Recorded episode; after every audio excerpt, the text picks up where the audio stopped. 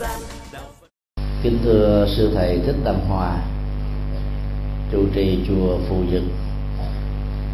Kính thưa toàn thể quý sư thầy đang có mặt tại chùa.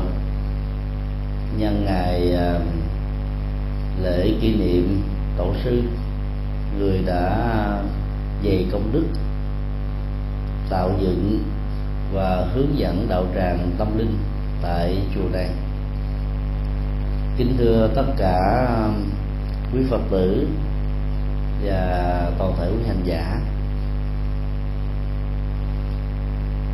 Nhân ngày dỗ tổ chùa phù dực, chúng tôi xin uh, chia sẻ đôi điều về cẩm nang phật tử tại gia. Đề cập đến cẩm nang đó, chúng ta tưởng như là một cái uh, quyển sách mang chất liệu như là gói đầu giường lúc nào mình cũng ờ, nắm vững và canh cánh bên lòng tất cả những phương châm, cách thức thực tập để ờ, chuyển hóa nỗi khổ niềm đau. Ngôn ngữ hiện đại thì lại dùng một cái từ mới là sách bên tách cà phê, hay là bên tách trà thì để diễn tả cho cái tính cách à, thân thiện, gần gũi của những tư tưởng hay ý đẹp chứa đựng ở trong sách. Mà chúng ta đó, mỗi khi ngồi bên tách trà, uống nước để suy tư và nghiền ngẫm đó, gọi là cẩm nang phật tử tại gia đó,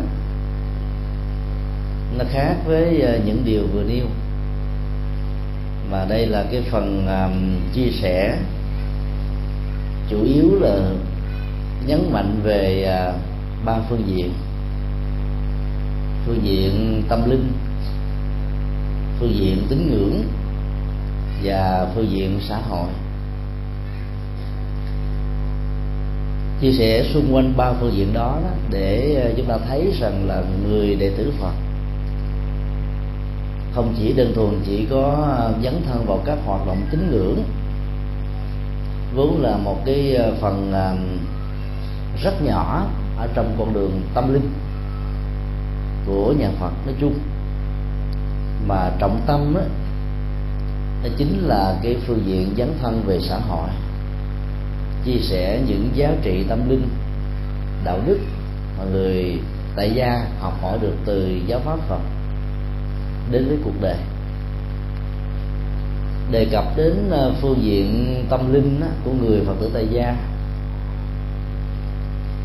thì chúng ta thấy là nó có tất cả là ba phần. Phần thứ nhất là nhận chân được con đường đạo lý của nhà Phật, như là phương châm của đời sống tinh thần, một cách rất tự nguyện vì à, ta nhận thấy rất rõ rằng là nỗi khổ, niềm đau về tinh thần của con người có thể được chữa trị một cách an toàn và không bị phản phụ từ lời dạy và ngọc của Đức Phật. Nhận thức được như thế đó thì à, chúng ta không biến Đức Phật trở thành một vị thượng đế hay thần linh như các tín đồ, các tôn giáo khác đã làm. Mà thấy đức phật rất rõ là bậc thầy tâm linh. Ban tặng cho chúng ta những toa thuốc miễn phí mà giá trị trị liệu của nó đó. Khi uống vào chúng ta sẽ lành bệnh. Và những sự oi bức của um, cái thăng trầm vinh nhục thành công thất bại lên hương rồi à, bị tụt dốc ở trong cuộc đời với rất nhiều nghịch cảnh và thách đố đó, làm cho ta rất là vững chãi và không hề bị nao núng. Sự khác biệt giữa một người phật tử ờ, nhận đức phật làm thầy và những người bình thường là ở chỗ đó. Người phật tử làm chủ được cảm xúc của mình trước mọi tình huống thuận và nghịch. Thông thường trước hoàn cảnh thuận, ta có khuynh hướng hăng quan và từ cái cảm xúc này nó dẫn đến sự um, tư hữu nó bảo vệ nó. Tất cả mọi uh, trở ngại liên hệ đến nó đó làm cho chúng ta có cảm giác khó chịu. Và trong một số tình huống nhất định dẫn đến thái độ chấp trước. Còn đối với những nghịch uh, thuận cảnh đó, nghịch cảnh đó, thì à, chúng ta là có thái độ là xua đuổi và loại trừ. Cái phản ứng tiêu cực của thái độ này đó, dẫn đến tinh thần và ứng xử loại trừ. Trên cái à, cái cơ chế xung đột và mâu thuẫn. Theo uh, cách một mất một còn hay là theo cách mặt trời và mặt trăng và do vậy chúng ta đánh mất đi tính cách đồng hành, cộng tồn giữa ta và người, giữa ta và thiên nhiên, giữa ta và dạng vật xung quanh. Khi nhận đức phật làm thầy thì cái chất liệu quan trọng là ta sẽ học theo những ờ, năng lượng tâm linh mà đức phật đã có. Chứ không đơn thuần là hễ nhận phật làm thầy thì ta sẽ vượt qua được khổ đau ở trong kinh ờ, thủ lăng nghiêm, trong tình huống a nan gần mất giới thể được đức phật cứu giúp, phản tỉnh trở về đề sống tâm linh, thì a nan mới ờ, xúc động và phát biểu câu như thế này. Nào ngờ, con thấy rằng trên con đường tâm linh, ai ăn nấy no ai tôi lấy chứng lúc đầu con chỉ nghĩ đơn giản rằng con là anh em họ với ngài, và cũng là người đệ tử hầu cận ngài rất nhiều năm. Con sẽ hứng lấy được những cái giá trị của ngài ban phát cho. Và không ngờ đến bây giờ mới thấy rằng là ngài tặng cho chúng con những phương thuốc, nhưng chúng con lại quên uống đi cái tâm lý đó, đó nó có thể phát sinh ở trong um, phật tử chúng ta rất nhiều. Vì nó đã trở thành như là một trong những cái niềm tin tôn giáo đã có từ uh, nhiều thế kỷ qua. Mà cứ mỗi một lần có mặt như là một hiện hữu ở trong cuộc đời này đó cái kiến thức về tôn giáo đó là được gieo rắc từ uh, cha mẹ gia tộc truyền thống. Và chúng ta cứ ôm ấp đó xem nó như là một chân lý. Khi trở thành đệ tử Phật rồi đó chúng ta cũng ờ, không phải dễ dàng tháo gỡ được cái ờ, cái cảm thức đó ra khỏi đời sống nhận thức của mình. Rồi mình cũng đánh đồng Đức Phật giống như là bao nhiêu vị thần linh trong các tôn giáo khác mà quên đi cái chất liệu là phải thực tập. Theo lời dạy của Phật đó, thì chúng ta mới thật sự là Phật tử. Phật tử nó có hai nghĩa nghĩa đen đó là con cháu của phật. Và nghĩa triết lý đó, đúng với tinh thần phật giáo đó, là những người sống theo chất liệu giác ngộ như đức phật đã từng. Và sống theo chất liệu như thế đó mỗi chúng ta phải là một hành giả phải là một người thực tập chuyển hóa những cái ờ, khổ đau những khó khăn những bế tắc để làm cho cõi tâm của mình ngày càng thoải mái, thanh thản, nhẹ nhàng, thư thái, hạnh phúc và thảnh thê cái chất liệu đó đó, nó nó không đòi hỏi rằng là chúng ta phải là cái người giàu có. Mà mình có thể quan sát mỗi một con người đó qua những cái biểu hiện ngôn ngữ thân thể. Ánh mắt, lời nói, nụ cười, hớn hở, tướng đi, điệu bộ và trong các cái cách giao tế ứng xử hàng ngày một người mà chúng ta thấy nó bị câu thúc quá nhiều bởi à, hoàn cảnh đó, thì giả sử có học về cái thuật à, ngoại giao đi nữa cũng thể hiện được trong vòng vài ba phút trước mặt quần chúng thôi. Sau khi đối diện với chính mình á cái gương mặt âu sầu bắt đầu xuất hiện trở lại là bởi vì người đó chưa có cái chất lượng tu để chịu hóa. Cho nên là những người phật tử đó thì à, chúng ta phải sống theo hạnh của phật và nhận đức phật như là một ngôi tâm linh quan trọng nhất. Phương diện thứ hai, trong con đường à, tâm linh phật giáo đó, chúng ta phải nhận thức được rằng là mọi sự vật hiện tượng diễn ra theo quy luật của duyên khởi nghĩa là nương vào nhau hình thành tồn tại phát triển và nhấn mặt để tạo thành một cái tiến trình mới với một cái quy trình tương tự. Đối với con người nó là sanh già bệnh chết. Đối với vũ trụ dạng vật đó nó là thành trụ hoại không. Cái tiến trình này đó, nó tác động chúng ta bằng nhiều cách thức và do vậy nó không có nguyên nhân đầu tiên của vũ trụ. Nguyên nhân đầu tiên đó, đó theo à, triết học của à, hy lạp cổ đại. Có người thì liệt nó vào đất có người cho đó là nước có kẻ cho đó là gió hay là lửa. Mà bây giờ chủ nghĩa duy vật đó, bảo rằng là vật chất là nguồn gốc của mọi thứ. Đối lập lại với học thuyết này thì à, rất nhiều nhà duy tâm cho rằng là tâm của con người sinh ra dạng vật. Cho nên tâm là đầu mối của vũ trụ. Hai um, học thuyết duy phật và duy tâm đó, đều không được chấp nhận ở trong đạo phật. Vì đạo phật chủ trương là duyên khởi tức là tính tương thuộc tính tương tác giữa mọi sự vật hiện tượng trong đó có con người đó.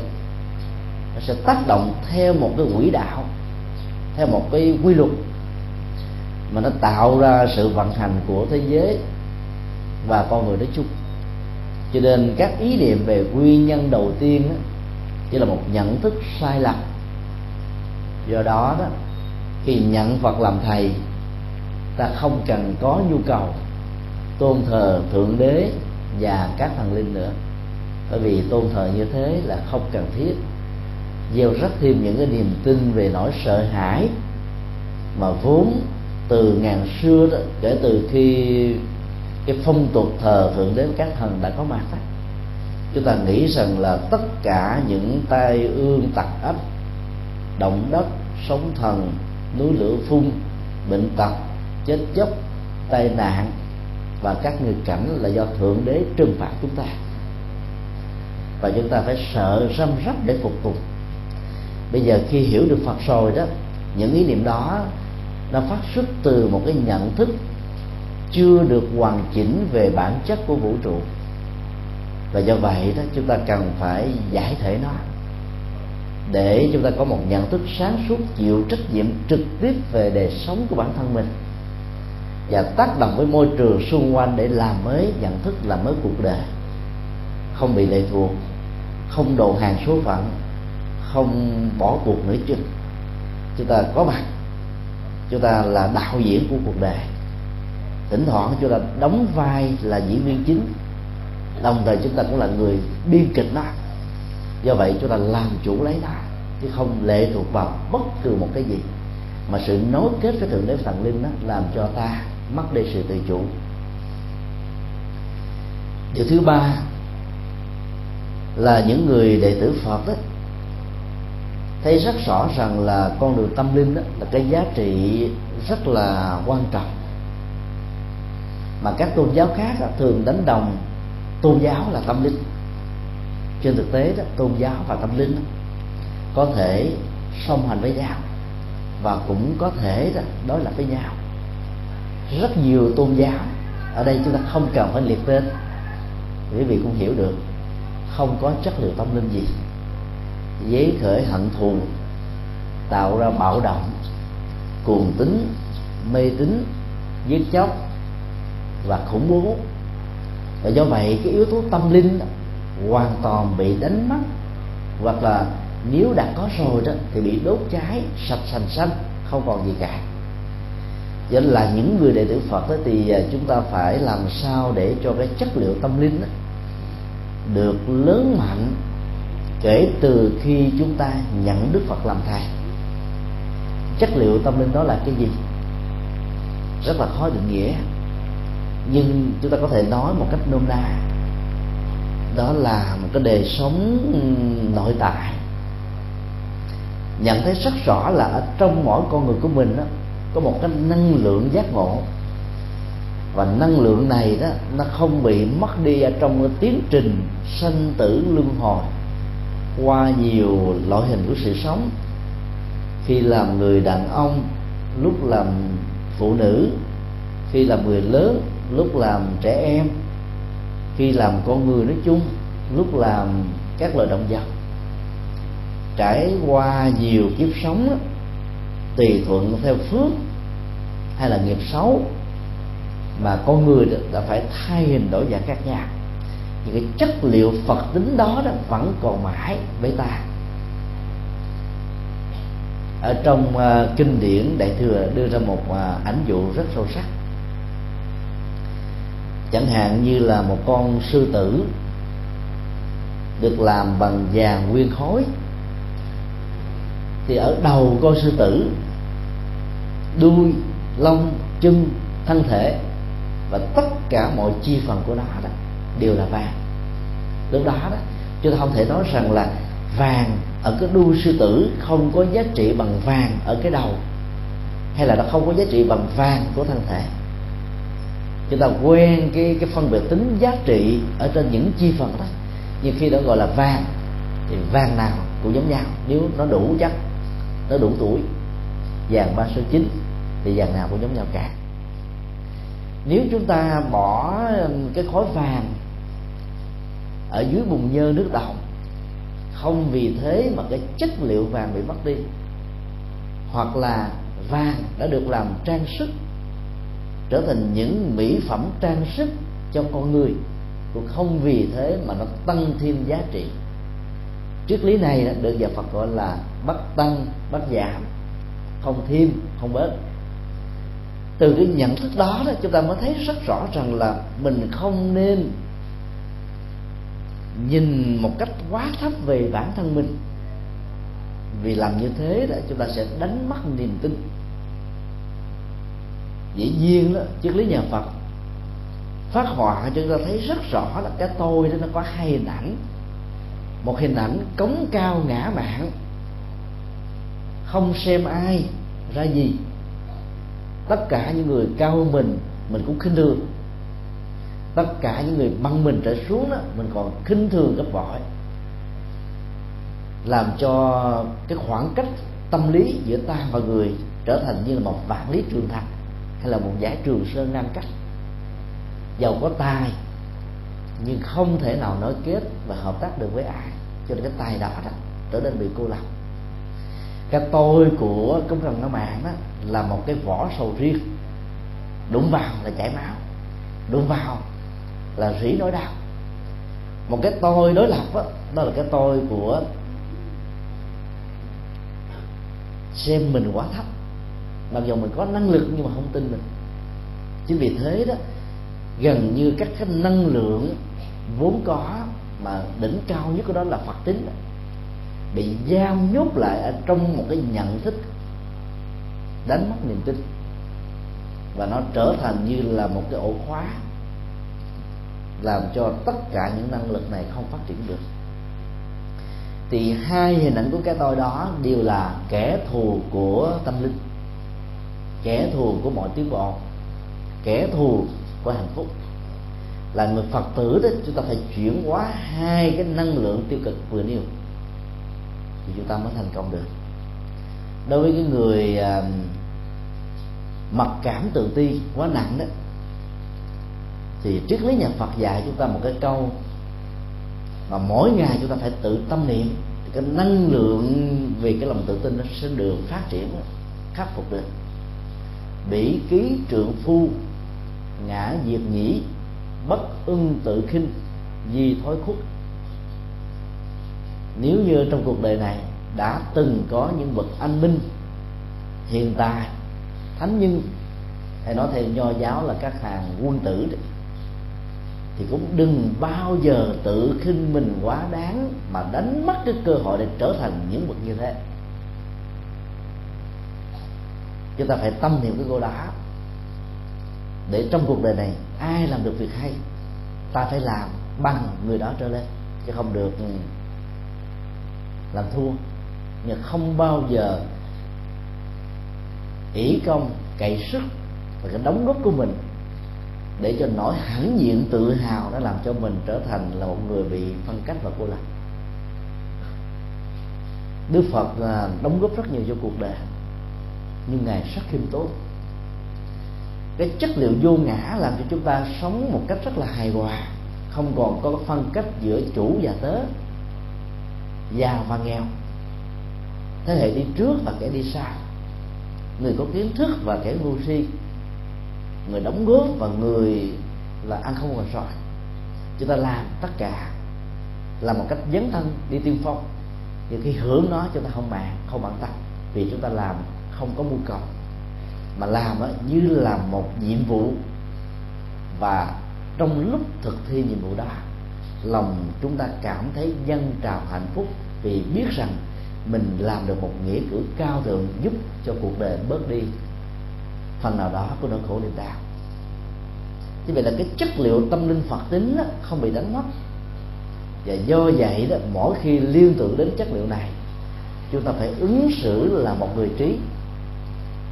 Và do đó đó tất cả những hành động của phàm phu hơn thua hận thù tranh chấp hờn giỏi và các cái năng lượng tiêu cực khác đó, cần phải được phóng thích sự phóng thích nó đó được uh, triết lý nhà Phật sánh ví cũng giống như là một cái căn nhà.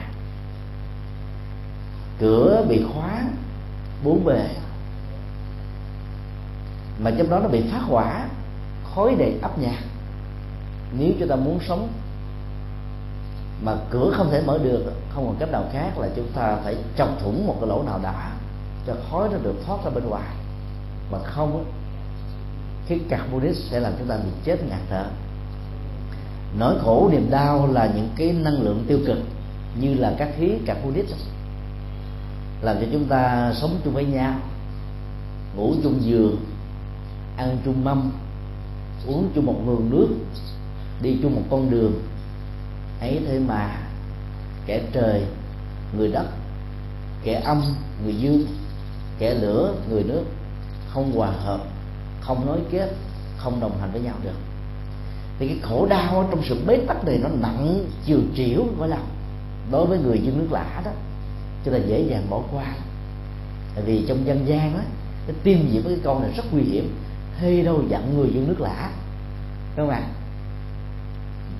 Mà nếu như ai xem cái câu đó là một chân lý đó, chúng ta có quyền giận người thân. Phải không ạ? Mình nói, trời, ổng sống với tôi mấy chục năm, ấy thôi mà ổng ứng xử tệ bạc như thế. Bả là vợ tôi mà bả làm như thế này làm sao chấp nhận được? Nó là con tao, nó phải hiếu thảo với tao. Nó là em của tôi, và tại sao nó ứng xử như thế? Cho nên chúng ta giận người mà có cái quan hệ tình thân và cái tình cảm hay là trong đối tác trực tiếp và gián tiếp đó, chúng ta dễ dàng chấp trước cái cảm xúc ở trên cái phản ứng, hành động tốt và xấu, tích cực hay là tiêu cực của người đạo cho nên chúng ta dễ buồn, dễ giận, dễ cao, dễ tức. Và khi học phật đó chúng ta phải tâm niệm ngược lại. Vì họ là chồng, là vợ, là cha, là mẹ, là con, là em, là anh, là gì thiếu chú bác mở vân vân. Cho nên họ được quyền ứng xử như thế. Do đó thay vì giận chúng ta thương thường thấy rất rõ rằng người đó vì vô minh vì lòng sân, vì chưa hiểu biết, cho nên đã có những hành động không hay. Và do vậy chúng ta tìm phương cách để giúp cho người đó trở về với con đường của an vui và hạnh phúc thay vì giận họ, để dẫn đến sự bế tắc lớn hơn. Chúng ta giữ là cái vế đầu hay đâu mà giận. Còn cái người dương nước lã như là một cái tăng ngữ của vế thứ hai đó, ta bỏ đi. Dù là người thân hay là người dương hay đâu mà giận tức là thực tập một cái à, bài nôm na đó. Ai nói gì thì mình cũng nghe. Nghe sâu, hiểu thấu, thương nhiều. Buồn chi mà năm bảy bữa để cho tâm tư héo sầu. Ta về, ta thở thật sâu. Nụ cười như nở, hoa nở thật mau. An lành, hạnh phúc thật sâu. Tan tình, tan tính, tình tàn chúng tôi không biết ca. Quý vị cứ tự hình dung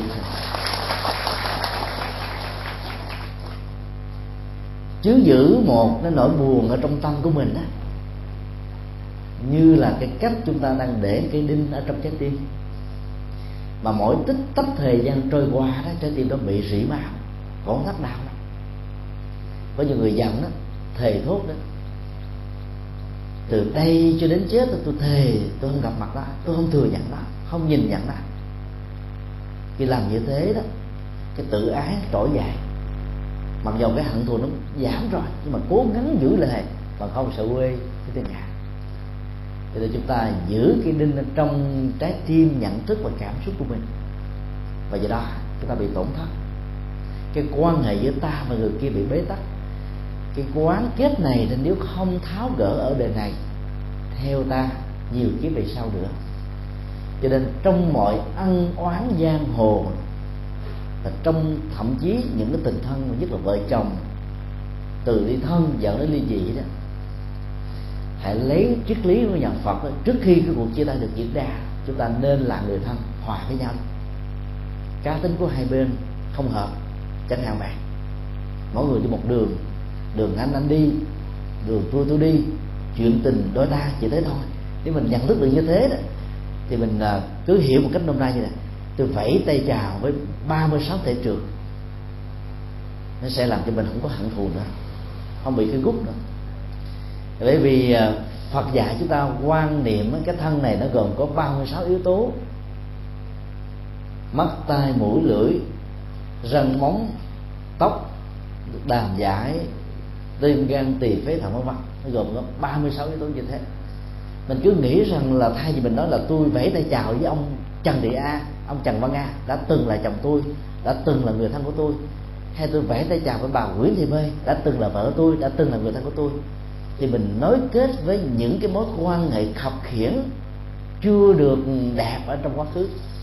Và do đó, dầu có vẫy tay chào, nhưng cái tâm chúng ta vẫn còn nỗi đau bây giờ chúng ta nói, vẫy tay chào với bao sáu thể trường, tâm nó nhẹ nhàng, không còn hận, không còn thù không còn dướng mắt và gặp người đó, chúng ta vẫn nở nụ cười, vui vẻ, hoan hỷ, không có những bế tắc gì cả. Huống hồ là những người đang sống ở trong hạnh phúc với ta, thì ta cần phải hỷ xả rộng lượng, bao dung để cho cả hai cùng được hạnh phúc và trong các mối quan hệ được đẹp. Cái chất liệu phật tính đó làm ta phải ứng xử một cách như là bậc thánh chứ không cho phép mình ứng xử như người phàm cái chữ thánh ở trong chữ hán nó gồm có ba bộ thủ, tức là ba cái chữ cái. Nó theo tiếng việt đó ở bên trên, phía bên trái là chữ nhĩ, tức là cái lỗ tai. Ở bên phải phần bên trên là chữ khẩu, tức là cái miệng. Ở bên dưới là chữ vương, tức là làm vua, tức là làm chủ. Vậy thánh là một người làm chủ được lỗ tai và lỗ miệng của mình làm chủ được lỗ tai đó, thì chúng ta không bị phiền não. Thì trong cuộc đời này, biết bao nhiêu lời ta quán thị phi, trách cứ, cho kỳ bánh xe. Nói những lời hận thù. Mà nếu như mình không bị để cho những cái âm thanh đó nó làm cho mình bị trao đảo, như là những cơn gió lốc, như là sóng thần, thì ta là thánh. Chỉ cần huấn luyện làm chủ được lỗ tai là thánh được 50% phần trăm cái lỗ miệng đó thì gồm có hai chức năng phát ngôn và tiêu thụ. Phát ngôn đó thì là những người phật tử được đức phật dạy, không nói lời chia sẻ. Thứ hai, không nói lời hận thù. Thứ ba, không nói lời thô độc, bao gồm chữ thề, quyền rủa. Thứ tư, không nói lời vô ích. Tức là mọi phát ngôn chúng ta nó phải mang cái chất liệu tư vấn, hướng dẫn để thể hiện cái chất liệu giáo dục, an ủi, nâng đỡ, làm cho một cái người đang bị khổ đau cung cực, vươn dậy được từ đôi tay và đôi chân của người đó. Thì người phật tử sống bằng một cái cái cách phát ngôn như vậy đó, là chúng ta đã trở thành được phật thánh mấy chục phần trăm nữa. Còn làm chủ được cái cơ quan tiêu thụ thông qua miệng đó chúng ta giảm được nghiệp sát. Không khéo đó, trong mấy mươi năm có mặt trên cuộc đời, ta đã biến cái bao tử này trở thành một cái nghĩa địa hỗn ngang. Nếu mỗi một ngày mình ăn cá lòng tông, hay là những con cá bé, hay là trứng của các loài vật đấy, thì chúng ta đã nạp vào cái xác chết trong cái nghĩa trang bao tử này không biết bao nhiêu thứ. Mà mấy chục năm như vậy, không hề cúng thanh minh cũng không hề cúng cầu siêu không hề cúng chẳng tế cái nghiệp sát đó đầy ập, á thì đó nó, nó dẫn đến những cái phản ứng của nỗi đau. Như là bệnh tật như là chết yếu giả sử có giàu sang phú quý mình cũng không hưởng một cách trọn vẹn được cái phước mình có bởi vì cái nghiệp sát hoàn hành. Cho nên à, chúng ta thực tập cái chất liệu của lòng từ bi. Do đó đó là ít nhất mỗi một tháng ăn chay hai ngày vào ngày rằm và mùng một. Ai phát tâm tốt hơn nữa, bốn ngày 14 và ngày 30 có thể ăn chay 8 ngày trên một tháng cũng tốt. Việc ăn chay đó, nó không hề ảnh hưởng đến sức khỏe tiêu cực của chúng ta, mà ngược lại rất là tốt phương tây ngày nay đến gần với đạo phật vì họ thấy rất rõ là trong các loại thịt nhất là thịt đỏ đó tức là có máu. Nó chứa rất nhiều độc tố và truyền nhiễm bệnh tật cho con người. Và ăn chay để có thể tránh được những thứ này. Mỗi một con vật đó, khi bị giết chết la hét sân si thù hận đầy hết. Chúng ta vì à, không nghe được cái ngôn ngữ của chúng chúng ta không cảm nhận được cái sự hận thù của chúng nó được lòng chứa ở trong từng làn da thất thịt của chúng khi bị giết chết. Và cái độc tố đó nó được phát sinh ở trong cái tiến trình bị giết này. Và đưa vào trong cơ thể của con người là ảnh hưởng làm cho con người nóng nảy khó chịu mặc dù ít.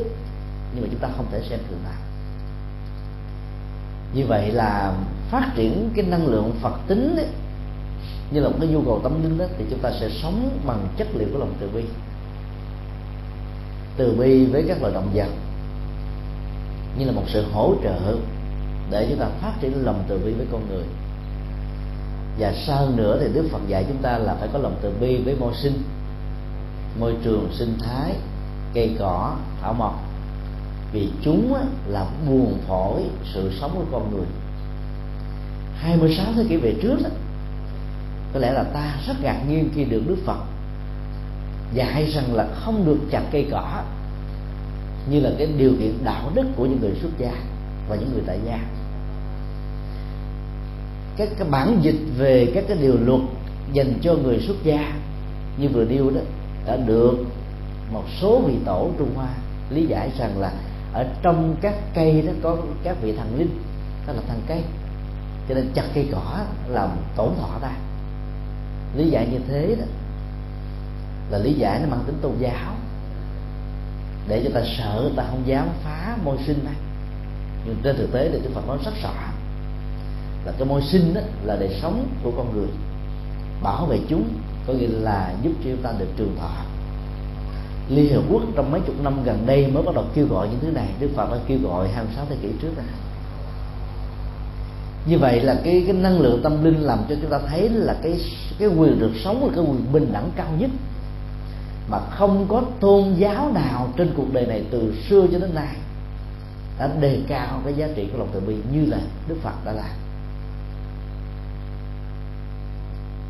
Đó là phương diện thứ nhất mà những người Phật tử tại gia khi nhận đức phật làm thầy đó, cần phải đưa vào thực tập giá trị tâm linh.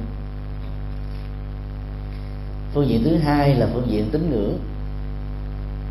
Tín ngưỡng như là một nhu cầu tín ngưỡng như là một thói quen, tín ngưỡng như là một cái nếp sống văn hóa của rất nhiều dân tộc trên thế giới. Có thể nói là tối thiểu là 80 phần trăm loài người trên hành tinh ta đang sống đó là có tín ngưỡng về một tôn giáo hay là nhiều tôn giáo khác nhau. Những người theo chủ nghĩa à, duy vật, vô thần đó và những người không có tôn giáo mà bằng dầu không theo chủ nghĩa vô thần như vật chiếm chưa đầy 20% và một số khác là theo đạo ông bà cũng là một hình thái của tín ngưỡng. Và do đó, đó chúng ta không thể phê bình bản chất của tín ngưỡng.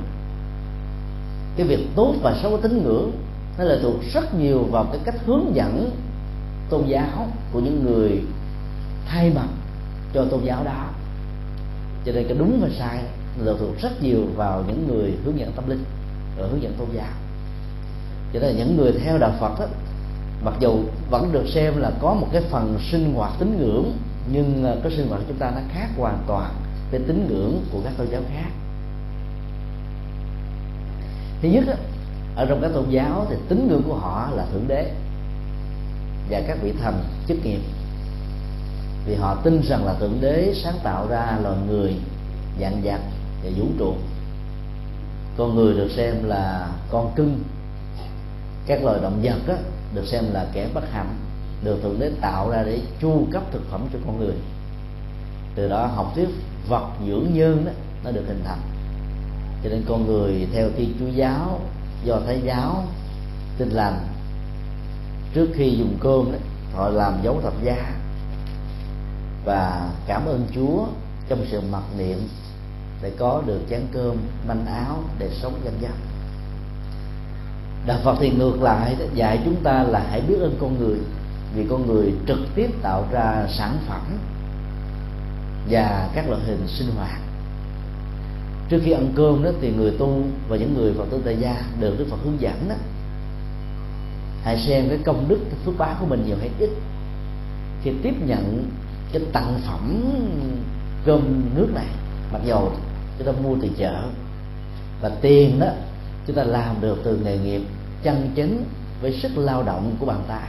Nhưng Đức Phật vẫn dạy chúng ta là biết ơn họ. Bởi vì những người nông phu nghèo phó chân lắm tay bùn, làm rất là vất vả và năm suốt tháng, đôi lúc không đủ ăn. Có người phải phá sản do sự thua lỗ. Để đánh đổi lấy gạo cho chúng ta ăn. Cho nên là mặc dù tiền mình bỏ ra nhưng mình phải biết ơn. Thì những người dệt áo làm những cái chức nghiệp có thể chúng ta đánh giá thấp như là quét dọn nhà vệ sinh hay là quét đường phố và làm những công việc tay chân thấp kém khác. Trong đạo Phật vẫn được xem là bình đẳng. Thì chúng ta phải tôn trọng họ. Bởi vì không có họ đó, chúng ta bị phát phá rất là nhiều. Cái cơ chế vận hành của xã hội nó bị áp tắc liền cho nên là đạo Phật dạy chúng ta là hãy biết ơn nghĩa với cuộc đời và con người. Thay vì thượng đế và các thần linh, vốn không có do cái niềm tin, tín ngưỡng tôn giáo nắng tạo ra theo cái cách thế, gọi là thiếu tự giác của con người. Các nhà triết học phương tây nói rằng là con người đã tạo ra thượng đế theo hình tượng của con người rất đúng. Và do vậy, Nietzsche, một triết gia nổi tiếng là khẳng định rằng thượng đế đã chết. Khi tri thức của người phát triển ở mức độ cao, Đức Phật đã nói điều đó nhiều thế kỷ về trước thượng đế vẫn không có do niềm tin mê tín chúng ta nắng tạo ra. Như vậy là trong cái ờ, cái phong tục tín ngưỡng của người phật tử đó, nó phải khác với những người tín đồ các tôn giáo khác. Bây giờ tại miền bắc, sau ờ, nhiều chục năm, phật giáo ờ, không được phát triển mãnh liệt như nó đã từng là cái trung tâm văn hóa quy hoàng một thời. Và nó là trụ sở chính yếu của cả đạo phật việt nam. Bây giờ đang bắt đầu hồi sinh trở lại. Thì cái hoạt động tín ngưỡng nó trở thành như là một cái cái điểm mạnh. Và nếu như không có phần hướng dẫn đó thì chúng ta sẽ làm cho đạo Phật giống như các tôn giáo khác. Và nếu đó là một sự thật đó, thì thật là đáng buồn phần lớn người Phật tử ờ, đi theo con đường tín ngưỡng, vào chùa chỉ vào ngày rằm mùng một, các cái lễ hội lớn, thắp nhang, bái viếng, cầu nguyện, xin sao, xin xăm, hết. Cái đó chúng tôi tạm gọi là cái lớp kẹo sô cô la, bọc bên ngoài cái hạt kim cương của Phật giáo nó là một cái phần rất là phụ. Không có cũng không được mặc dù nó không phải của đạo Phật. Đạo phật không dạy chúng ta cầu nguyện van sinh về cho mình gia đình mình mà đạo phật dạy chúng ta phát nguyện. Cái khác nhau giữa cầu nguyện và phát nguyện nó nằm ở chỗ đó. cầu nguyện đó là do sự sợ hãi. Để chúng ta hướng đến cái, cái một cái cõi bình an mong mỏi gia tài sự nghiệp con cháu được ngày càng phát triển và thịnh. Còn phát nguyện là chúng ta hướng về cuộc đời, hướng về chúng sinh, hướng về tất cả mọi loài. Chúng ta mong cho tất cả mọi loài được bình an, được hạnh phúc.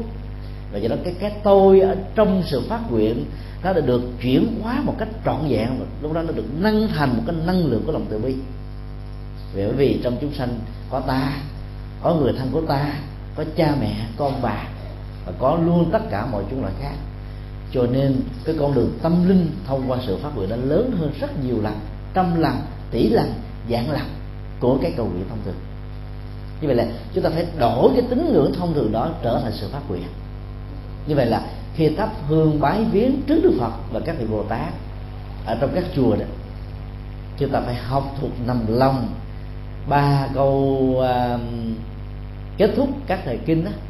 Tự quy phật đương nguyện chúng sinh tự quy pháp đưa nguyện chúng sinh, tự quy tăng đưa nguyện chúng sinh. Không có là đưa nguyện tự kỷ, không có.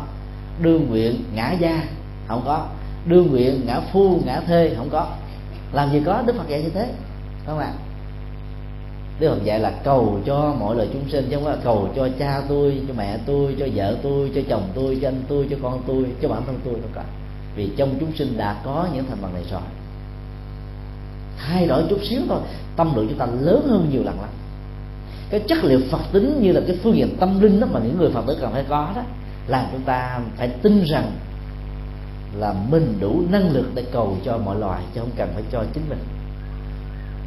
Cái phước quả của cái tâm lượng từ bi lớn như thế làm chúng ta có phước vượt qua được nỗi khổ niềm đau. Đây là sự cam kết về tâm linh mà chúng ta phải tin và thực tập sự khác biệt thứ hai trong con đường à, tín ngưỡng của đạo Phật đó là chúng ta thờ Đức Phật ở trong nhà. Đừng nên để bị sự chi phối của những niềm tin dân gian ảnh hưởng. Có người à, nghe nói rằng là bây giờ mình còn trẻ lắm, đừng nên thờ Đức Bồ Tát Quan Thế Âm đứng, bởi vì đi suốt ngày cuộc đời chúng ta sẽ bị lâm đông. Hiểu như thế là hiểu trật đây thế có người nói là bây giờ còn trẻ là phải thờ à, tượng này già thờ tượng kia. Còn thờ đức địa tạng thì không nên, vì đức địa tạng tượng trưng cho cái chết cầu siêu. Rồi đức a di đà cũng không nên, vì là tiếp độ trong hồn. Tất cả các vị phật và vị bồ tát tượng trưng như một hành nguyện, như là một sở trường của sự dấn thân, quá độ tha nhân thờ đức địa tạng thì chúng ta sẽ học được cái năng lượng tâm linh như là quả đất. Tâm mình như quả đất thì chúng ta không còn sợ bất kỳ một nghịch cảnh nào. Quả đất có một cái chức năng vừa chứa đựng ngọc ngà châu báu, vừa vừa chứa đựng những vật dơ nhất trên cuộc đời, ở trong nó, ở trên đó, ở bên cạnh đó. Mà không làm nó bị hư rồi nó sẽ đến một cái giai đoạn nào đó nó tái tạo lại.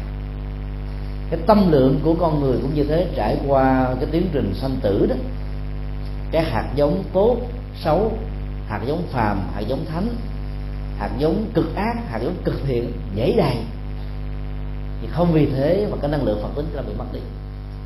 Cho nên chúng ta sàng lọc nó để giữ lại những cái tốt, còn cái tốt, cái xấu đó được chuyển hóa thì học theo bồ tát địa tạng thì chúng ta phải ứng xử với cái tâm rộng lượng như quả đất. Và tâm mình như quả đất rồi mà không còn phân biệt cho nên hận thù nó được chuyển hóa rất nhanh thờ bồ tát quan thế âm đó, thì chúng ta học được hai đức tính. Thứ nhất là lắng nghe. Mà lắng nghe bằng bằng tuệ giác chứ không lắng nghe bằng cái lỗ tai không lắng nghe bằng cảm xúc. Đây là một cái à, sự thực tập rất quan trọng. Quán là nhìn bằng tâm chứ không phải nhìn bằng con mắt. Còn chữ thị đó là nhìn bằng con mắt. Ta gọi là thị lực, nhìn bằng con mắt. Nhìn con mắt thì bị ảnh hưởng cận thị, viễn thị, loạn thị, đuôi mù, vân vân, hay bị trộn tất cả những cái nhãn quan nó không chuẩn. Còn nhìn bằng sự quán đó, tuệ giác nó chiếu soi, nó không bị gián cách bởi vật lý, bởi không gian, bởi thời gian. Chúng ta vẫn thấy rất rõ. Thế âm là âm thanh của cuộc đời bao gồm những nỗi khổ niềm đau bực dọc cao có khó chịu bất hạnh nhiều thứ lắm. Nếu nghe mà không biết sàng lọc đó, thì tâm của mình nó bị trao đảo theo. Người ta phóng thích được nỗi đau thông qua sự chia sẻ cái người nghe ôm nó vào trong lòng như là một cái sọt rác chết theo luôn. Cho nên phải thực tập theo hạnh qua thế âm để mình nghe mà mình không có chứa những cái nỗi đau. Nghe mà không bị nó ảnh hưởng chi phối nghe bằng một cách cảm thông, không phê bình chỉ trích để cho tìm cái cách hiểu rõ được tại sao người ta lại phát ngôn như thế, tại sao người ta bị lầm lẫn như thế, tại sao người ta bị hận thù như thế, để giúp cho người ta được vượt qua. Cho nên cái quán chiếu đó để giúp cho chúng ta trở thành một kẻ đại lượng học theo bồ tát quan tâm là như vậy. Thứ hai đó là lòng từ bi. Mà từ bi nó gồm có hai vế. Từ là ban vui, bi là nhổ lên khổ đau là người mẹ đó, chúng ta có thể ban vui dễ lắm. Là người cha, chúng ta có thể ban vui được. Vì người mẹ đã từng cho con mình à, sự sống thông qua cái nhau. Đã từng cho con sự sống thông qua cái bầu sữa ngọt ngào. Đã từng cho con mình sự sống bằng sự dìu đỡ. Đã từng cho con mình sự sống bằng những viên kẹo, bằng những cái bánh khi đi chợ về. Cho nên á, ban cái niềm vui chúng ta có thể làm dễ dễ lắm. Mà nhổ lên nỗi khổ, phải có tri thức phải có phương pháp, phải có nghệ thuật, chứ không phải có tình thương không mà đủ. Cho nên thực tập lòng từ bi của đức quan thế âm và của đạo phật nói chung đó, chúng ta phải làm song hành hai thứ này. Nếu ban niềm vui mà không nhổ khổ đó, thì cái khổ có thể tăng gấp đôi. Ví dụ nhiều bậc cha mẹ chiều con cái đến độ đó, nó muốn cái gì cũng đáp ứng. Nó muốn cái xấu cũng đáp ứng. Rốt cuộc rồi đẩy con cái vào nỗi khổ niềm đau lúc lúc sâu ở trong bùn của bế tắc, ngày càng lớn, ngày càng sâu mà không rút ra nổi được. Như vậy là chúng ta học bồ tát quan thế âm. Thờ bồ tát quan thế âm là chúng ta học những cái năng lượng đó, năng lượng tâm linh như thế. Còn thờ đức phật a di đà chúng ta học ba năng lượng. Vô lượng quan vô lượng thọ, vô lượng công đức, vô lượng quan đó. Không phải là hào quang chiếu diệu bằng ánh sáng như ta thấy đâu. Đó là cái hình ảnh mô tả vật lý để mình dễ hình dung. Quan này tuệ giác và có trí tuệ rồi thì chúng ta ứng xử hay lắm. Phán đoán rất dứt khoát rất nhanh mà không độc đoán không thu cọc không độc tài vẫn rất dân chủ mà không hề có những phản ứng bị sai. Bằng trực quan mà rất là chuẩn xác. Những người do dự những người uh, uh, không dứt khoát là những người thiếu tự giác. Đi cũng không được lùi cũng không xong quyết định cái gì đó phải suy nghĩ năm ngày bảy bữa là những người chưa phát triển được tự giác người phật tử chúng ta rất là dứt khoát, nhẹ nhàng. Làm rồi, nếu là điều tốt, không tiếc nuối. Nếu là điều xấu, là phải thay đổi về chuyển hóa. Sau này người ta cũng không có biết ơn mình, thậm chí trả ơn bằng oán gì nữa, chúng ta cũng không có cảm thấy khổ đau, không tiếc nuối. Thì người như thế là người phát triển được năng lượng vô lượng quan vô lượng thọ đó, không phải là tuổi thọ đời đời kiếp kiếp, mà là cái sự bền bỉ ở trong những cái sự tinh tấn nỗ lực tốt. Có thủy, có chung, có đầu, có đuôi, và không bỏ cuộc nửa chừng. Làm cái gì là phải cho bằng, cho xong. Giàu có nghịch cảnh, ai nói ngã, nói nghiêng, vẫn vững như là kiềm ba chân. Thì người như thế được gọi là vô lượng thọ, tức là bền bỉ thì vô đường thọ là một cái năng lượng của sự nhẫn và chịu đựng một cách rất là có nghệ thuật để chúng ta vượt qua hết tất cả những trở ngại để hướng đến thành công. Vô lượng công đức khi làm được tất cả những phước báo mà mình không vọng cầu cho cái tôi, cho gia đình tôi, cho bản thân tôi thì bao nó mới vô lượng thật sự. Dầu mình không muốn, nó vẫn đến. Có người nói bây giờ tôi tôi làm mà tôi không mong cầu làm sao à, có được năng lượng để làm. Cái năng lượng lòng từ bi hướng với thời gian nó mạnh hơn rất nhiều cho cái chủ nghĩa cách tôi ở trong đạo Phật giúp chúng ta có một cái nghệ thuật để cái phước báo nó trở thành vô lượng. Đó là hồi hướng công đức. Hồi hướng đó là chia sẻ hướng về cho một người khác, cho chúng sinh, cho mọi loài có người nói, nếu mình công đức mình làm, được 10 phần đi. Mà có một ngàn người, hay là có năm bảy trăm người như ngày hôm nay, thì mỗi người có tí xíu rồi sao xài được. Thì mình còn đâu mà sống? Thực ra đó, cái học thuyết hồi hướng công đức để làm cho tâm mình nó được rộng hơn. Thường chúng ta rơi vào cái chủ nghĩa công thần. Mình làm đóng góp cho quốc gia, cho xã tắc cho làng sớm mình muốn có được cái quyền ưu tiên. Dĩ nhiên đó, là người cầm cân nảy một quốc gia khi thiết lập một chính sách ưu quyền đó cần phải thể hiện cho những người đó. Vì họ xứng đáng để được. Như cái người làm không nên có mong cầu. Cái nhân quả phước báo nó tự động để đến thì làm như vậy đó, thì tinh thần vô ngã được thể hiện và phước báo rất là quan trọng thì khi chúng ta biết hồi hướng cho tha nhân, cho cộng đồng, cho mọi loài, cho chúng sinh nói chung đấy thì phước đó là phước không không bị ngần mé không bị hạn hẹp thì thực tập như thế là chúng ta trở thành những con người rất là năng động, rất là tích cực ở trong cuộc đời. Có nhiều người cũng phải có đại chuối mà cầu trúng số độc đắc 3 tỷ, ba chục tỷ. Mình mặc cả kinh tế với đức phật. Như thế thì nó không đúng chúng ta làm vì chúng ta biết rằng là cái người đó đang cần có nhu cầu được giúp. Nếu không giúp kịp thời họ sẽ bị khổ đạo cho nên cái lòng từ bi chúng ta trang trải. Và cái thái độ thể hiện tình thương đó, nó cũng rất là quan trọng. Thì làm sao cái người tiếp nhận không cảm thấy họ là gánh nặng của mình? Họ không phải là dây tùm gửi họ không phải là con mọt họ không phải là vật vô dụng. Thì đó chỉ có năng lượng lòng từ bi mới làm được. Nó phải thể hiện qua ánh mắt nụ cười cách thức cái cầm đồng tiền quăng vô cái cái, cái lon xin tiền tán cái liếc mắt cút đi nhau. Đừng lại đây nữa bà mà thấy rồi ờ, bà không cho nữa đâu nhé à, thí dụ như thế thì không có phước báo. Mà nó làm cho người kia bị khổ đau phiền não đấy cho nên cái chất liệu thể hiện lòng từ bi nhà Phật nó sâu sắc và nó khác hoàn toàn với các tôn giáo khác và làm sao đó để cho cái người tiếp nhận không ỷ lại không lợi dụng lòng tốt của ta để sống mãi mãi bằng cái đó. Ở tại uh, quảng nam như là hội an đó, thì họ có một chính sách xây dựng một cái thành phố không có người ăn sinh rất hay. Bởi vì có nhiều người họ có đủ năng lực để sống để vượt qua khó khăn nhưng họ là ý vào cái tình thương của tha nhân. Cho nên chỉ biết vay mượn thôi. Dĩ nhiên có những cái tình trạng mà sự giúp đỡ không thể nào không có. Ví dụ thiên tai, bệnh tật và những cái nghịch cảnh trong cuộc đời cần phải được chia sẻ lẫn nhau.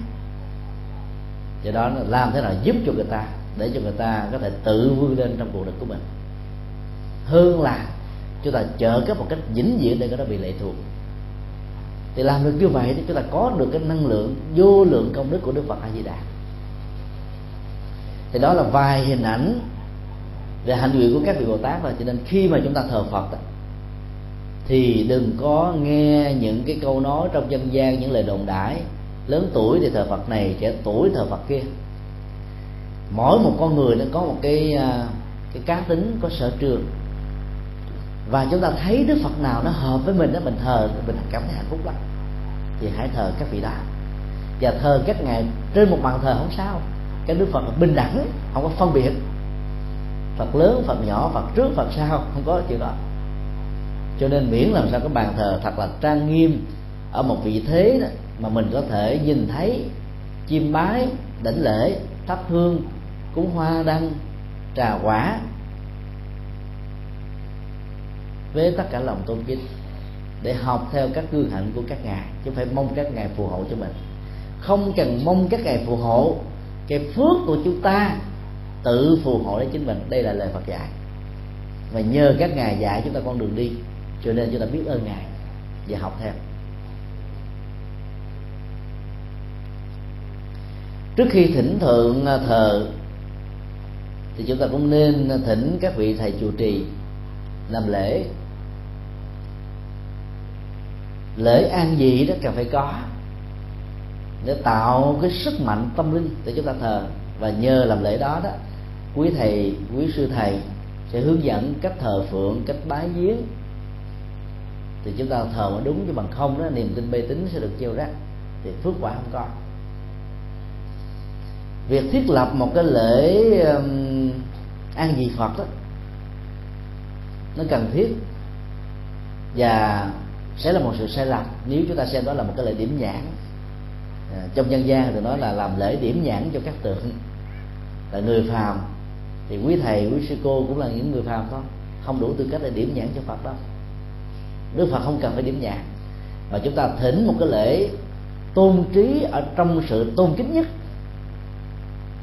để ngài ngự trị ở trong à, bàn thờ tâm linh của chúng ta để chứng minh cho các hoạt động tâm linh và đời sống tôn giáo của ta. Chúng ta phải hiểu như thế chứ đừng nên hiểu là điểm nhãn. À, khai tượng như dân. Khi thờ đó thì à, mỗi ngày phải thắp ba nén hương. Rồi các bàn thờ đó phải được quét. Có nhiều người nói là phải để một năm mới được quét dọn. Làm như vậy là chúng ta để bàn thờ quá dơ không có phước đừng sợ là quét bàn thờ là bao cái lọc nó đi hết không có đâu. Các niềm tin dân gian và tín ngưỡng sai lầm nhiều lắm. Nó như là những cái dây tùm gỡ trên thân cây bồ đề của nhà phật phải rũ bỏ hết. Mỗi ngày phải quét phải dọn. Cũng giống như chúng ta mặc áo mỗi ngày phải thay mà. Không phải là mỗi ngày phải tắm rửa. Cho nên tượng chúng ta phải lao phải quét dọn thật kỹ với lòng tôn kính thì mới có phước được. Chứ bằng không ấy, cái sự tôn thờ nó không có ý nghĩa khi ờ, chúng ta đảnh lễ đức phật đó, ở tại nhà hoặc là đến chùa đảnh lễ đó thì nên thực tập như thế này bằng sự quán chiếu năng lễ sở lễ tánh không tịch cảm ứng đạo giao nam tư nghị ngã thử đạo tràng như đế chung thập phương chư phật ảnh hiện trung ngã thân ảnh hiện chư phật thiền đầu diện tiếp tục quy mạng lễ. Bài sướng lễ này quý phật tử thuộc hết không ạ? Từ nam chí bắc không chỉ ở việt nam mà còn ở trung hoa, nhật bản, triều tiên đều thuộc nằm lòng. nhưng nếu chúng ta không hiểu được cái nghĩa và không thực tập theo cái nội dung quán tưởng này, không có ý nghĩa, không có giá trị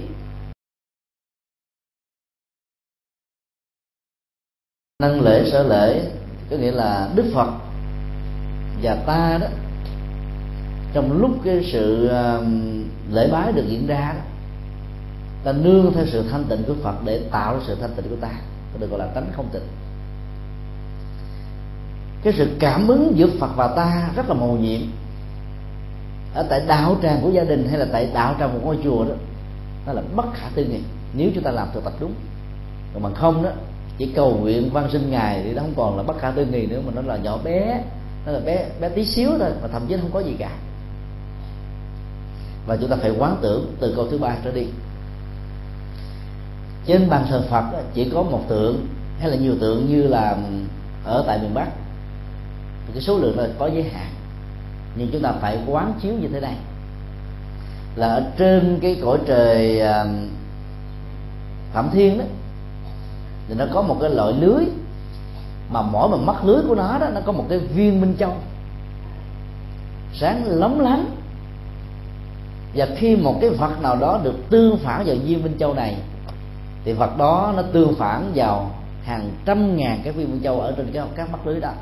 Như vậy là từ một hình ảnh đức phật được nhân rộng thành vô số các đức phật ở trên các viên minh châu này. Quý vị cứ thử làm ở trong một cái căn phòng để bốn cái bức kiến. Để một tư phật như thôi, chúng ta sẽ thấy đức phật đó được nhân ra thành vô số, cho đến lúc nào đó mắt mình không còn nhìn thấy được nữa. Cái không gian của kiến có giới hạn, không còn được nữa, thì các đức phật nó mới ngưng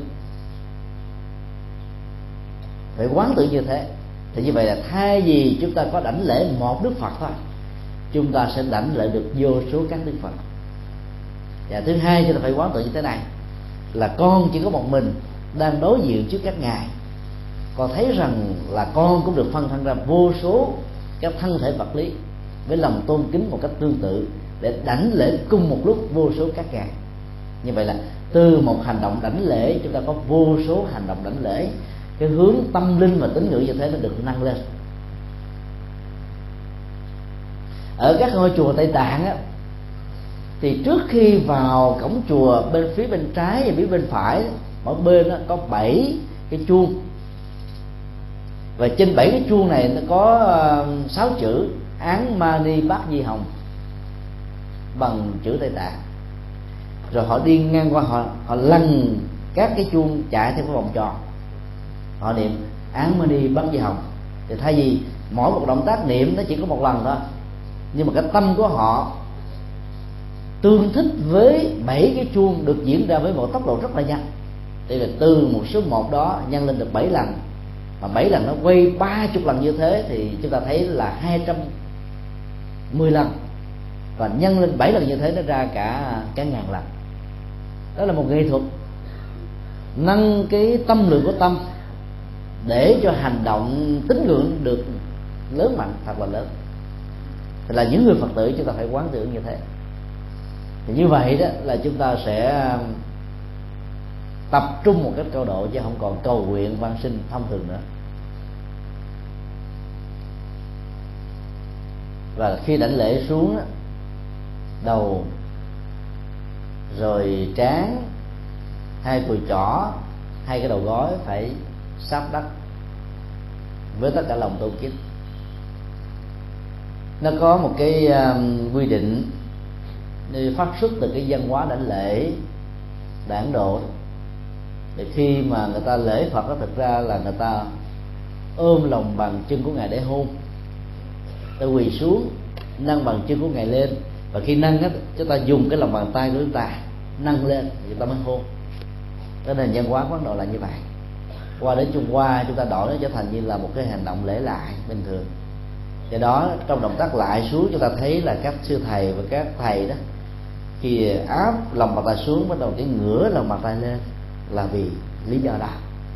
Và khi lúc chúng ta là ngưỡng và lòng bàn tay mình lên đó, thì mình phải quán tưởng rằng là ở trong lòng bàn tay của mình đang có bàn chân của đức phật. Và chúng ta đang hôn và bằng chân đó với tất cả lòng tôn kính. Thế nhiều người không hiểu tại sao mình phải ngửa cái lòng bàn tay lên. Là vậy đó. Và khi đứng dậy, chúng ta xá xuống một cách chậm rãi. Những người bị à, máu cao đó, thì à, khi mà lại xuống hơi gặp khó khăn. Hoặc là những người bị những cái chứng bệnh đau nhức xương khớp đó, thì cũng hơi gặp những trở ngại. Do đó là chúng ta không cần phải lại nhiều, lại vừa ở cái mức có thể chịu đựng được và khi mà mình áp sát xuống như vậy đó đừng để cho cái mông mình nó nó nhô lên cao quá, nó thô, mất đi thẩm mỹ. Duỗi cái bằng chân và các ngón chân ra, áp sát lên mặt đất. Và để cái mông chúng ta nằm ở trên cái cái cái cái gót. Và chúng ta giữ tư thế đó trong vòng là 5 giây. Hít vào thật sâu, nhẹ nhàng tư thái. Và khi đứng dậy, chúng ta thở ra thật nhẹ nhàng tư thái và xá chào. Khi làm được như vậy đó chúng ta đang kích thích các dây thần kinh cơ bắp và dây thần kinh ở trên cột xương sống luôn đó. Cái quá trình trao đổi chất thông qua sự tư dụng của máu do sự hít thở vào bên trong luồng phổi đó làm cho mình cảm thấy hạnh phúc và khỏe hơn. Ngoài cái phước báo, chúng ta còn có thêm giá trị sức khỏe nữa. Ở những xứ lạnh đó, chúng tôi thường đề nghị là mỗi một ngày đó, trước khi đi làm hay sau khi đi trước khi đi ngủ thì mỗi một người phật tử nên lại đức phật là 49 lại. Đừng lại nhiều quá mà. 49 lại là vừa, nếu ít hơn là 18 lại. Thì chúng ta sẽ khỏi phải đi đến các cái nơi tập thể dục thẩm mỹ hay là dụng cụ. Đối với người nam và nữ, mình vẫn có được cái thân thể cân đối đẹp và cộng thêm phước báo nữa. Không cần mua những cái máy tập về nhà tốn tiền. Cứ lại phật đi, phước báo vô lượng và sức khỏe cũng vô lượng. Nếu chúng ta làm đúng lại đúng phương pháp. Và ai đi tập thể dục buổi sáng đó thì hãy ờ, biến đó như là một cái tín ngưỡng kinh hành hay là thiền hành. Khi tập thể dục đó, chúng ta có thói quen là đi với người khác cho hồ hể mà vừa đi vừa nói chuyện thì sức khỏe không có đâu. Đang tập mà nói khỏe nói nói, nói chuyện đó thì nó mất sức khỏe nó chỉ tốt cho cơ bắp rồi, nhưng mà nó mất sức khỏe của buồng phổi và tim. Sau này nó bị những cái chứng bệnh về tim. Cho nên chúng ta biến cái buổi thể dục buổi sáng hay là buổi chiều đấy, ở các công viên, ở các ngã đường thành một cái à, phương pháp tín ngưỡng rất hay. Chúng ta đi à, một cách khoan thai, nhẹ nhàng, đánh bước cũng được. Mỗi một động tác, bước chân đi, chúng ta niệm nếu là hành giả tịnh độ, nam mô di đà phật trong tâm. Mà không cần phải nói bằng niệm miệng bên ngoài hoặc là khi quý vị đi bái viết hành hương lên chùa hương động hương tích hay là lên ờ, núi yên tử hay bất cứ nơi nào mình thích ấy, cái niệm ở trong tâm. Thì sức khỏe chúng ta không mắc mà hít thở nhẹ nhàng thì nó sẽ làm cho tim mình nó không bị đập mạnh. Chỉ còn đang đi vừa đi mà vừa nói là tim nó sẽ bị yếu dần dần. Và khi mệt đó là không ngồi xuống mà phải đứng hít thở đi tới chậm hơn, đi lui chậm hơn chút xíu, thì chúng ta sẽ vượt qua được cái mệt rất nhanh. Như vậy là gắn liền cái danh hiệu của đức phật a di đà ở trong các động tác đi và các động tác thể dục đó thì sự tập thể dục cũng là tín ngưỡng, cũng là tâm linh. Rất có chiều sâu. Không ai cấm đoán chúng ta được. Đối với các hành giả mật tông thì à, chúng ta niệm án mê bắt di học hay là một câu thần chú mà mình thích còn đối với các hành giả thiền tông ấy, thì quán niệm hơi thở có nhiều phương pháp. Quán thân hoặc là quán tâm quán dòng cảm xúc quán danh hiệu phật quán hình tượng phật hay là quán ánh sáng quán âm thanh vân vân. Nhiều phương pháp khác nhau. Ít nhất là có đến 40 đề mục. Thì như vậy là đang thực tập. Trong lúc chúng ta tập thể dục chúng ta có thêm được giá trị tín ngưỡng và tập linh tăng thêm phước báo và dĩ nhiên đó là là là chúng ta phải cố gắng làm sao để cho cái gương mặt mình lúc nào nó cũng hoan hỷ tươi cười hớn hở. Dầu làm việc nặng nhọc căng thẳng làm việc hai ca đi nữa mà nếu chúng ta luôn luôn để đến nụ cười hơi thở đó, thì mọi căng căng thẳng đó nó tan biến hết. Và chúng ta mới sống thọ được. Thì lúc nào mặt cũng cao có nhíu chương mài xanh nét mặt nói thì cộc cằn nói thì nặng gặn từ chữ thì nó không mất đi yếu tố của tâm linh. Như vậy là trong cái phương pháp lại phật và thờ phượng đó, phải làm đúng cách thì mới có kết quả. Cái phần thứ ba là phần khá quan trọng, đó là phương diện xã hội của người phật tử tại gia. Xã hội liên hệ đến sự dấn thân. Nhiều người đã đánh giá sai đạo phật là đạo xuất thế theo nghĩa là trốn trại cuộc đời họ lý giải rất đơn giản rằng là đức phật thích ca người khai sáng là đạo phật ấy, là một vị đông cung thái tử chuẩn bị được truyền ngôi vua. Ấy thế mà đã bất hiếu với cha và kế mẫu trở thành một vị sa môn ăn sinh. Là không có trách nhiệm với xã tắc vì không màng cái việc mà cai trị muôn dân có lỗi với vợ hiền và thiếu trách nhiệm với con sinh. Mặc dù đời sống và thất rất là hạnh phúc. Thế từ cái quan niệm đó, nên ta mới đánh giá là đạo phật đó, theo nghĩa xuất thế nghĩa tiêu cực đó, thứ hai tức là trốn tại cuộc đời bỏ cuộc đời. Chữ xuất thế được sử dụng trong nhà phật đó, nó không phải mang ý nghĩa này. Mà trong chữ hán nó không không có nghĩa đó. Xuất là siêu việt thế là cuộc đời, tức là vượt lên trên cuộc đời, gọi là xuất thế. Cái chơi chữ theo nghĩa đó nó không có nghĩa đen, không có nghĩa bóng ở trong chữ hán. Cho nên chúng ta đừng sợ, cũng đừng có bận tâm. Ở trong cuộc đời này đó, nó liên hệ đến gì? Ăn, mặc, ngủ, tức là hưởng thụ đây. Chúng ta làm thật là nhiều tiền, có thật là nhiều nhà còn để ăn ngon, mặc đẹp, các phương tiện đủ đầy nhưng cái nhìn của nhà Phật cho chúng ta thấy giàu là tỷ phú, mấy chục tỷ, đô la như là Bill Gates, thì mỗi ngày cũng ngủ trên một cái giường đó có hàng trăm căn nhà, hàng trăm khách sạn năm sao thì cũng ngủ ở một nơi. Chứ lẽ sáng ngủ giường A, chiều ngủ ở khách sạn B, tối ngủ ở chỗ C. Những người ngủ như thế là mắc ngủ, bệnh. Cứ giàu sang cỡ nào đi nữa, một ngày cũng mặc bộ đồ chẳng lẽ mặc ngày 10 bộ đồ giờ a mặc bộ đồ này giờ b mặc bộ đồ kia. Như các nghệ sĩ thì cũng có trong một cái vở tuồng hai ba bộ hết à. ăn mặc ngủ. Mà ngủ nhiều quá bệnh tật và chết chết yểu. Cho nên ngủ ít đó, nó lại ít ít chết thôi. Những người ở tù ăn ít ngủ ít lại sống thọ. Chúng ta thử thử làm một bài toán ngoài trừ là bị tra tấn nặng quá chết còn nếu mà có ăn uống ờ, theo cái cơ chế bình thường, thì chúng ta sống thọ hơn là cái người ăn quá nhiều. Chính vì thế mà đức phật dạy các tu sĩ đó, tam thường bất túc, ba thứ không nên đủ. Mà nó tám phần mười của cái tạm đủ đó, là ăn, mặc và ngủ. Ăn nhiều quá sao tu nổi tại vì ăn nhiều nó đòi hỏi đến cái, những cái ham muốn ngủ nhiều đó, nó làm cho bị ám độ. Mặc nhiều đó làm cho mình nó trở thành là cái người đó là đắm nhiễm vào các giác quan. Người thế gian thì có thể làm như thế, nhưng mà là người phật tử, chúng ta phải vươn lên trên để chúng ta hướng về đời sống xã hội, hướng về đời sống đạo đức, hướng về đời sống dấn thân phục vụ. Cho là sống không phải chỉ vì cho chúng ta, mà sống ở trong mối liên hệ với cuộc đời. Cho nên bản chất của đạo Phật là nhập thế có nhiều người nói là Đức Phật rồi sống trong rừng sâu núi thẳm mà sao nhập thế được? Nói như thế là sai lầm.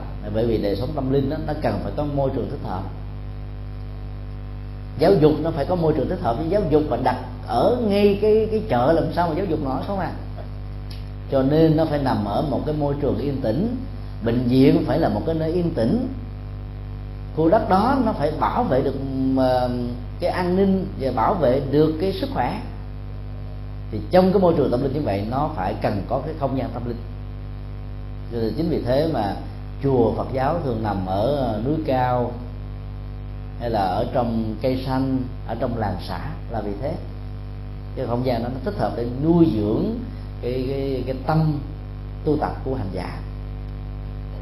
Có một ngày đó thì Đức Phật vào ở trong thành phố đến ờ, mấy tiếng đồng hồ thông qua việc ờ, khắc bát đấy ôm cái bát đi vào trong thành. Đó là cái cớ thôi, chứ thực ra nó là cái dịp để đi hoàng pháp, gặp bá tính gặp đàn na, gặp thí chủ. Thì ngài mới giảng kinh, thuyết pháp, phân tích, tư vấn để giúp cho họ vượt qua nỗi khổ niềm đau. Và kết quả là ngài đã để lại dài chục ngàn bài kinh. Mà rất tiếc là trong các nghi thức tụng niệm đó, chúng ta chỉ có một vài bài. Mà những bài đó đi theo pháp môn của tình độ tông cho nên rất nhiều người, bao gồm luôn cả giới tri thức và nghiên cứu, tưởng rằng là đạo Phật có chừng đó này. Những bài kinh Đức Phật dạy về xã hội, hạnh phúc hôn nhân, về tình yêu, về tề gia, về trị quốc, về bình thiên hạ, về hòa bình thế giới, về quản trị kinh doanh, về nghệ thuật kinh tế, về nhiều phương diện khác nữa, thậm chí về các lĩnh vực ngành nghề. Chúng ta lại không có khai thác được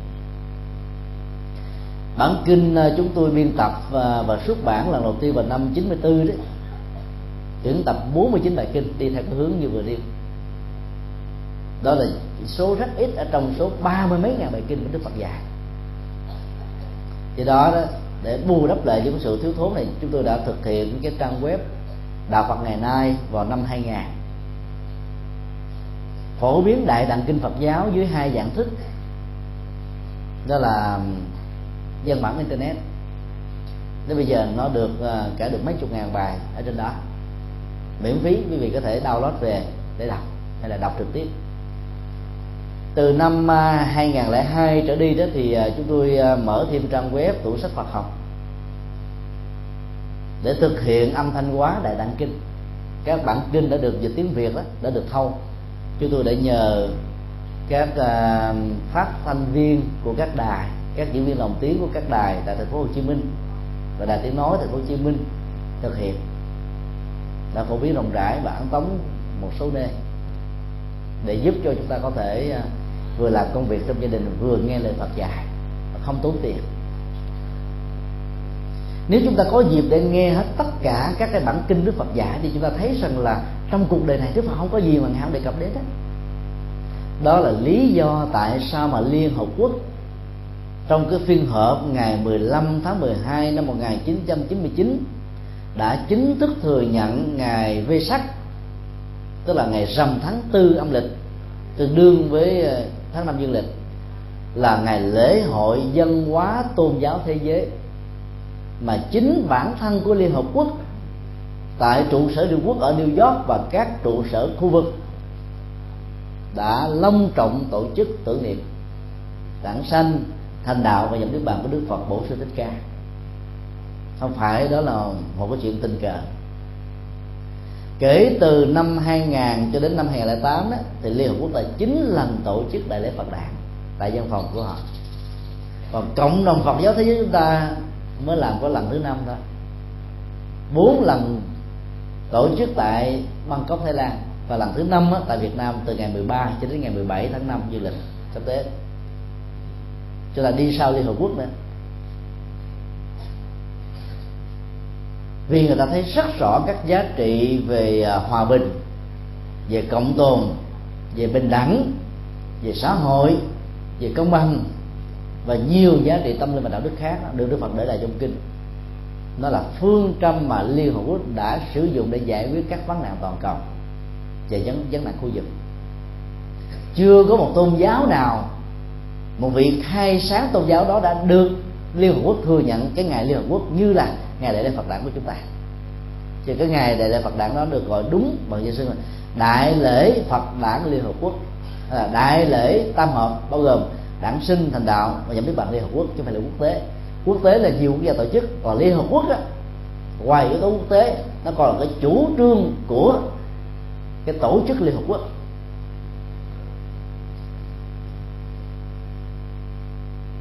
Do đó đó nếu đạo phật không dấn thân không nhập thế chắc chắn rằng liên hợp quốc không làm như thế đâu. Tại vì thành viên phật giáo trong liên hợp quốc đó, chưa đến đầu ngón tay mà thành viên của thi chúa giáo của tinh lành của cao đạt xin lỗi của ờ, hồi giáo vô số. Mà tất cả những người đó không thể phủ định các giá trị lịch sử mà đức phật đã đóng góp cho xã hội cho nhân loại. Cho nên người ta phải tôn vinh ngài mà thôi như vậy là khi học theo đức phật về phương diện xã hội thì chúng ta phải năng động nhập thế. Mỗi một người phật tử tại gia phải là một bánh xe chịu pháp luân, bằng tư cách đạo đức, bằng lối sống của mình. Mình sống rất tốt, sống rất là năng động, sắc sống sống rất là vô ngã, sống rất vị tha, sống rất là từ bi. Không hận thù mà chúng ta giải quyết tất các vấn nạn một cách rất là êm đẹp không hề có những phản ứng phụ của đó thì khi mà người ta biết ra mình là một người phật tử thì tự động người ta có thiện cảm với đức phật. Và tự động người ta phát nguyện theo đức phật. Cho nên kể từ khi trở thành phật tử rồi đó, làm sao ở trong gia đình của mình, tất cả những người thân đều nhận thấy rất rõ là ba của mình ngày hôm nay dễ kính hơn, mẹ của mình ngày hôm nay dễ chịu hơn, quan hỷ hơn, đứa con của tôi, gọi là hiếu thảo hơn năng động hơn, học giỏi hơn, có trách nhiệm hơn. Chúng ta phải thể hiện như thế. Và phải làm đúng như thế thì cái sự mà nhập thế nó mới thật sự là đẹp. Cái tinh thần tương thân tương ái đó là trọng tâm của nhập thế nhà phật. Thấy thiên hạ có một nỗi đau, nếu nỗi đau đó không chữa trị được lành thì mình cũng cảm thấy xót gần đây đó vì à, tổ chức à, sức khỏe thế giới đó, muốn đảm bảo sức khỏe của con người cho nên người ta đã giết tập thể các loại gia súc các loại chim. Bây giờ heo tê xanh ở miền bắc này và nhiều các loại gia, gia súc khác đã bị giết tập thể. Thì những người phật tử thì khi mà mình nghe thấy những sự kiện như thế chúng ta phải phát khởi lòng từ bi và cầu cho các loài gia súc đó sau khi chết là không còn cái nghiệp này nữa.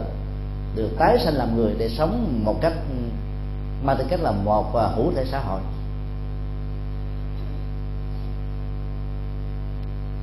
Những cái hành động như thế rất là nhỏ, nhưng mà giá trị tâm linh nó rất là lớn. Hoặc là khi nghe báo đài, xem tivi thấy chiến tranh, thấy tăng tốc thấy chết chóc, chúng ta dừng trong tâm dài giây để cầu nguyện để để phát nguyện cho những người đó được thoát khỏi cái cảnh khổ đau. Nếu không khéo cái hận thù thì chúng ta dễ chạy theo những cảnh tượng đó lắm. Thực tập nho nhỏ như vậy là một sự dấn thân rất hay. Làm hoài, làm mãi, làm không dừng, đó là tiêu chí của tinh tấn nhà phật. Một trong à, sáu ba la mật ba la mật là toàn hảo tuyệt hảo chủ nghĩa dấn thân của đạo phật không cho phép chúng ta dừng nửa chừng. Phải làm sao cho nó tốt hơn thiên hạ, tốt hơn cuộc đời, tốt hơn người giỏi nhất. Không dừng nghỉ gọi là tinh tấn. Học thuyết như thế thì ai dám bảo rằng là đạo phật là bi quan yếm thế? Trong dân gian thỉnh thoảng có những câu đạo phật nói rằng là cuộc đời này là biển khổ. Đức phật làm nói như thế. Chưa bao giờ đức phật nói như thế trong kinh. Dân gian người ta gán cho đức phật như vậy thôi ở trong mà tứ diệu đế đó, đức phật nói có bốn vế. Vế đầu là khổ đau. Vế thứ hai là nguồn gốc khổ đau. Vế thứ ba là hạnh phúc vượt khổ đau. Và vế thứ tư là con đường hướng đến hạnh phúc. Vinh lấy chỉ có vế một như một tiến trình. Rồi chúng ta nói rằng đạo phật là bi quan đến thế hay là tô đen cuộc đời đó cho nó sai lầm rồi nếu chúng ta áp dụng cái tiến trình trị liệu của y học thì thấy đức phật là một nhà khoa học. Trị liệu của y học trước nhất dạy chúng ta hãy thừa nhận mình đang có bệnh. Và bệnh đó là bệnh gì? Chứ phải nói là bị à, cảm là cho uống thuốc là hết. Cảm là do ho mà ra. Cảm là do mất ngủ mà ra. Cảm là do bị bị viêm son mà ra. Cảm do bị trúng gió. Thì mỗi loại thuốc nó phải khác nhau chứ. Phải truy nguyên được cái bệnh, phải thừa nhận mình đang bị cảm thì mình mới hết cảm được. Có nhiều người mời đi à, khám bác sĩ nó thôi, tôi sợ đi đi bệnh viện lắm. Hỏi sao vậy? Khi mà truy ra bệnh nó buồn. Tổ chức uh, sức khỏe thế giới yêu cầu chúng ta một năm ít nhất hai lần phải khám toàn thân. Thì có nhiều chứng bệnh trong vòng 6 tháng dẫn đến cái chết. Và đức phật dạy chúng ta là phải khám mỗi ngày mỗi giờ. Coi cái khổ đang có mặt của mình ở đâu. Cái khổ tâm lý hay là cái khổ vật lý. Khổ đau đó, nó có có cái cặp từ. Khổ đó, nó thuộc về tinh thần đau nó thuộc về vật lý đau đớn ví dụ như là bị đứt đứt tay chảy máu, bệnh bệnh tật thì nó thuộc về đau. Đức phật dạy chúng ta là đừng để nỗi đau tạo ra nỗi khổ. Thường nó liên hệ là thân và tâm tác động hai chiều. Còn người tu học phật đó là không để nỗi đau tác động lên cái khổ của tâm. Là chúng ta thành công. Do đó là phải hết sức năng động để chuyển hóa nó sau khi chúng ta đối mặt với khổ đau, chúng ta có bản lĩnh. Phải sống chung với khổ đau thì mới vượt qua được khổ đau. Thì muốn vượt khổ đau, phải truy ra gốc rễ của khổ đau là cái gì? Đó là nhân. Và khi mà chúng ta truy ra được nhân rồi đó, thì cái bế tắc của khổ đau được giải quyết 50% 50% còn lại là phương pháp và con đường tự bằng như vậy Đức Phật rất khoa học ngày nay y học cũng làm theo những gì mà Đức Phật đã làm 26 thế kỷ trước rồi. Khám bệnh, định bệnh, uống thuốc, tập luyện, chế độ ăn uống, đây là những phương pháp. Thì chúng ta mới có được sự tái phục hồi sức khỏe. Thì tái phục hồi sức khỏe ở trong con đường tâm linh nhà Phật được gọi là niết bàn, được gọi là ăn vui, được gọi là hạnh phúc. Thì cái con đường nó gọi là bát chánh đạo, bắt đầu bằng các cái à, động tác chân chính này. Cái nào cũng phải là chân chính thì mới được cái con đường mà thiếu chân chính là đi hoài mà không đi tới đâu.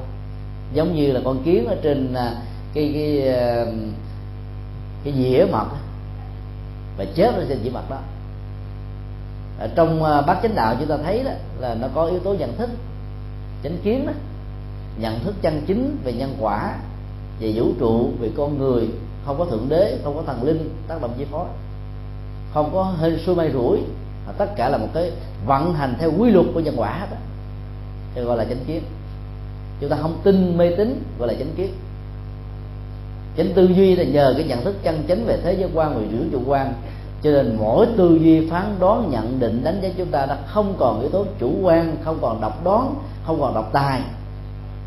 Mà chúng ta rất là dân chủ, rất là bình quyền, rất là thoáng mở, không sợ người ta hơn mình bởi vì chúng ta thấy rất rõ là mỗi người có giá trị khác nhau.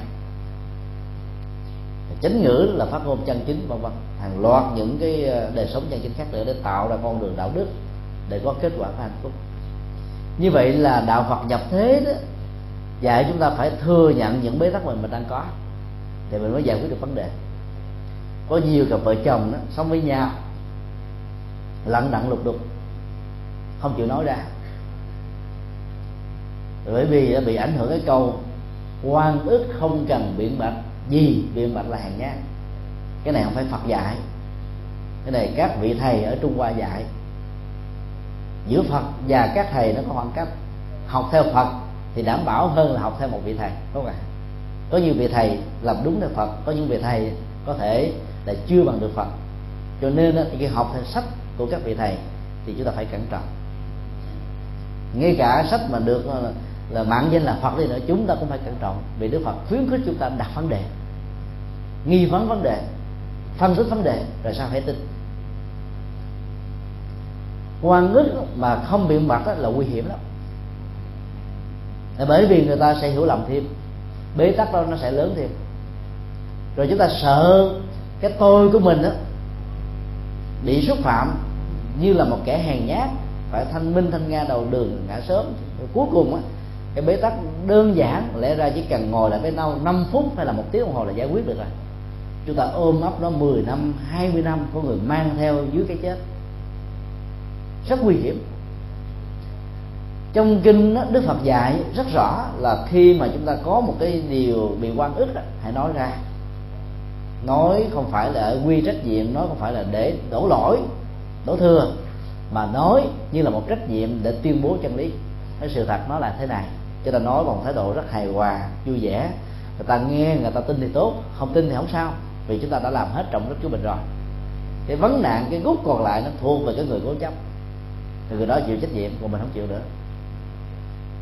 Trong kinh đức phật dùng một cái nguyên nhân là, cái này có trong chúng tôi, cái này không có trong chúng tôi. Rất rõ cái này tức là một cái đại từ chỉ cho một sự kiện nào đó, chỉ cho một vấn đề nào đó, mà người ta ghé cho mình là tác giả chẳng hạn có trong chúng tôi nếu nó có, mình thừa nhận. Nếu là xấu là mình phải sửa chữa. Nếu là sai, nếu không đúng á à, là mình phủ định nó đi. Cho nên là chúng ta không bao giờ im lặng. Có người nói là giờ tôi tu theo phật rồi tôi tịnh khẩu hỏi tịnh khẩu là sao? Tịnh khẩu là không nói. Thì cái quả của không nói thì trở thành kẻ câm. Trong kinh đức phật nói rất là kho hài như thế, nhưng mà rất là chiều sâu chúng ta hơn được các loài động vật là ở chỗ chúng ta có được cái miệng phát ngôn bằng ngôn ngữ, có dân phạm, có chữ viết, có cách diễn đạt, có cảm xúc, có nhận thức, có văn phong ờ, có ờ, mỹ cảm ở trong đó. Nó hàng loạt cái chất lượng nhân văn ở trong lời nói của con người. Nếu nó được là tốt. Bây giờ mình mình có được phước báo đó, mình không tận dụng nó để nói những lời hay, những lẽ phải có ngày cứ im, không phát hoài. Thì tu không có giá trị gì cả có nhiều người tu trong nhà, ai hỏi gì đó không thèm nói, viết lên chữ, bôi lên tờ giấy đưa ra. Có bị không xài, coi chừng bị á khẩu vì sau này? Cho nên tu là chúng ta phát ngôn chân chính, chứ không phải là tu là im lặng. Nói chân chính, nói hài hòa nó rộng lượng nó tha thứ nó bình an nó hạnh phúc. Và ta nghe không nghe là chuyện tùy, nhưng mà cố gắng để giúp đỡ cho họ vượt qua như vậy cái chủ nghĩa nhập thế của Phật giáo là dạy chúng ta phải dấn thân. Dấn thân trước nhất với những người thân của mình. Cha mẹ, ông bà là những đối tượng thiêng liêng nhất đã dành cho chúng ta chén cơm, manh áo, cuộc sống hạnh phúc, bình an. Do vậy mà đức phật dạy là phải đẳng thức hóa cha mẹ và ông bà như là các vị phật sống ở trong nhà. Có nhiều người dấn thân xã hội giỏi lắm bây giờ già nặng nhẹ với cha mẹ mình tôi, cha mẹ mình không ra chi. Như vậy chúng ta chỉ mới được có ba chục phần trăm của con người về phương diện xã hội. Còn bảy chục phần trăm quan trọng nhất mình bị mất đi. Ngược lại, có nhiều người thì rất là hiếu kính với cha mẹ và xã hội, không dám làm gì hết, không chịu làm gì cả, thì nó cũng chưa được trọn phần. Cho nên có người thân của mình, nhưng mà cũng phần cần phải có thai nhân, giúp đỡ cho ông bà, cha mẹ của mình, rồi cũng phải dấn thân làm những việc công với xã hội những việc dấn thân cho giáo phật đó, nó từ nhỏ đến lớn, nó tùy theo sở trường, tùy theo chức nhân, tùy theo khả năng của mình mà mình làm. Ở trong ờ, kinh có đề cập đến vị bồ tát mà tên của vị đó nghe, nó bình dân lắm. Trì địa bồ tát. Trì là nắm, là giữ, địa là trái đất. Nó hiểu theo nhiều cấp độ và nhiều nghĩa khác nhau. Nghĩa thứ nhất đó đi chúng ta gặp rác, nhặt lên bỏ vào trong sọt rác là chúng ta đang trì địa, chúng ta bảo vệ trái đất này gặp miễn chai kẽm gai, hay là đá, sỏi ở ngoài đường phố, ở ngoài các cái trục lộ chính. Chúng ta phải nhặt bỏ vào cái nơi cần phải bỏ, là chúng ta bảo hộ sự sống ở trên hành tinh này, chúng ta gọi là bồ tát trì địa. Gặp ổ gà, ổ voi, ổ sư tử, chúng ta phải sang lắp lại để cho những cái xe đi vào ban đêm không bị vấp ngã té chết. Thì chúng ta đang làm cái công việc của bồ tát trì địa hay là những người kỹ sư cầu cống, kỹ sư đường phố, vân vân, đều được gọi là bồ tát trì địa nếu làm bằng tấm lòng phục vụ, không tham nhũng, không hối lộ, không rút ruột công trình, vân vân, thì đều là hạnh nguyện của bồ tát trì địa, là bảo vệ trái đất này, bảo vệ hành tinh này, bảo vệ sự sống này những việc làm đó, nó không đòi hỏi chúng ta phải là có quan chức, có uy quyền, có tiền bạc đó thì chỉ cần có tấm lòng đó. qua đường thấy có cụ già, thấy một người mù, không kẻ người nâng kẻ đỡ, không có người dẫn dẫn dắt nhiều, thì chúng ta phát tâm làm việc đó. Thì chúng ta đang làm công việc dân thân. Cho nên các phật tử cần phải dấn thân trong mọi lĩnh vực ngành nghề, từ khoa học cho đến nghệ thuật, từ văn chương cho đến triết lý, từ lao động trí óc cho đến lao động tay chân không có lĩnh vực nào mà mình không làm, không có lĩnh vực nào mà không có bạn và mỗi chúng ta là một tấm gương tốt cho cuộc đời noi theo. Và chúng ta cũng cần phải dấn thân vào con đường chính trị. Là người phật tử tại gia, quý vị được khuyến khích. Các vị vua thuần thành của phật giáo thường được gọi là chuyển lương thánh vương, thống nhất sơn hà một nói giành độc lập chủ quyền cho dân tộc, bảo vệ biên cương bờ cõi, chăm sóc bá tánh bằng tấm lòng, không có chủ nghĩa hà khắc tạo điều kiện thuận lợi cho mọi người có công ăn việc làm để sống đời sống đạo đức thuần lương. Thì vị vua như thế được gọi là trưởng luân thánh vương. Đức phật đã tạo dựng ra hình ảnh của một vị vua lý tưởng như thế rất đẹp, rất hay, rất ấn tượng. Vì do không có lĩnh vực nào mà đức phật không hiểu cái chúng ta dân thật chính trị không có gì là xấu. Hiểu theo nghĩa đen của đó là nghệ thuật quản trị một quốc gia còn xấu là những kẻ ác, những kẻ tiêu cực, những kẻ ích kỷ. Phục vụ cho riêng bản thân mình, còn bản thân của chính trị là không có xấu. Cho nên người phật tử tại gia được quyền và được khuyến khích dấn thân chính trị để chia sẻ lời Phật dạy cho cuộc đời. Đức vua Bhumibol năm nay là 80 tuổi, Thái Lan. Người đã dấn thân làm các công tác xã hội trong vòng mấy chục năm, cũng là vị vua tại vị lâu nhất ở trên thế giới và vừa rồi đã được uh, liên hợp quốc trao tặng cho một cái uh, danh hiệu là vị vua vì cuộc đời. Bởi vì đã dấn thân làm rất nhiều công trình. Cái chế độ uh, vua đó ở bên thái lan đó bây giờ chỉ là tượng trưng đó cố vấn. Tại vì họ có uh, có thủ tướng mà. Nhưng vị vua này đó quay quay đức rất lớn là một người phật tử thường thành. Rồi lâu ông cắt cớ đi ngao vô sơn thủy một lần và vì đó là vua đi đâu thì ta phải dọn dẹp đường đi. Ta làm cho khang trang, cho nên ông, năm nay ông giả bộ đi xuống cái làng đang nghèo khổ đó đi chơi. Ờ, ta phải làm thôn làng đó, nó được tương tác mấy tháng sau ông đi qua chỗ khác, thì chỗ đó được tươm tắt. Cứ như thế quanh năm số tháng ông làm từ thiện, làm việc làm. Rồi khi mẹ ông ở đâu thì ông đi thăm viếng thì người ta phải làm một con đường khang trang này từ đó là con cái con đường siêu tốc từ thủ đô tới ngay cái cái cái khu vực đó. Ông cố tình ông làm như vậy để cho cuộc đời này nó được thêm nhiều công trình mới. Có lệ lạc cho sau về cộng đồng. Thì chúng tôi biết rất rõ là trong các phật tử chúng ta, các nhà doanh nghiệp lớn, các công ty lớn, lãnh đạo nhiều cái tổ chức xã hội đoàn thể khác nhau. Chỗ nào phật tử cũng có, bởi vì phật tử 85% chúng ta hãy lấy cái vị thế của mình để làm cái việc tốt để cho những đối tác trực tiếp và gián tiếp chúng ta được ảnh hưởng để học hỏi theo. Một công trình từ thiện nào đó chúng ta vận động cho những người làm việc với mình cùng hướng ứng. Thì như vậy mình đang làm cái công việc là chuyển lên thánh vương ở trong cái công ty của mình ấy. những người như thế là phước báo lớn lắm. Chúng ta thấy là tại sao trong cuộc đời có người đã nói một tiếng đó, là bá ứng dạng ứng thiên dạng ứng ức ức dạng ứng. Bởi vì họ đã từng là những người đầu mối vận động các công tác dấn thân xã hội rất là mạnh. Uy tín trải qua nhiều đề, lớn mạnh lắm. Thì nói một tiếng, bằng người khác nói cả năm trời. Chúng ta phải hiểu cái phước đó là như thế đó.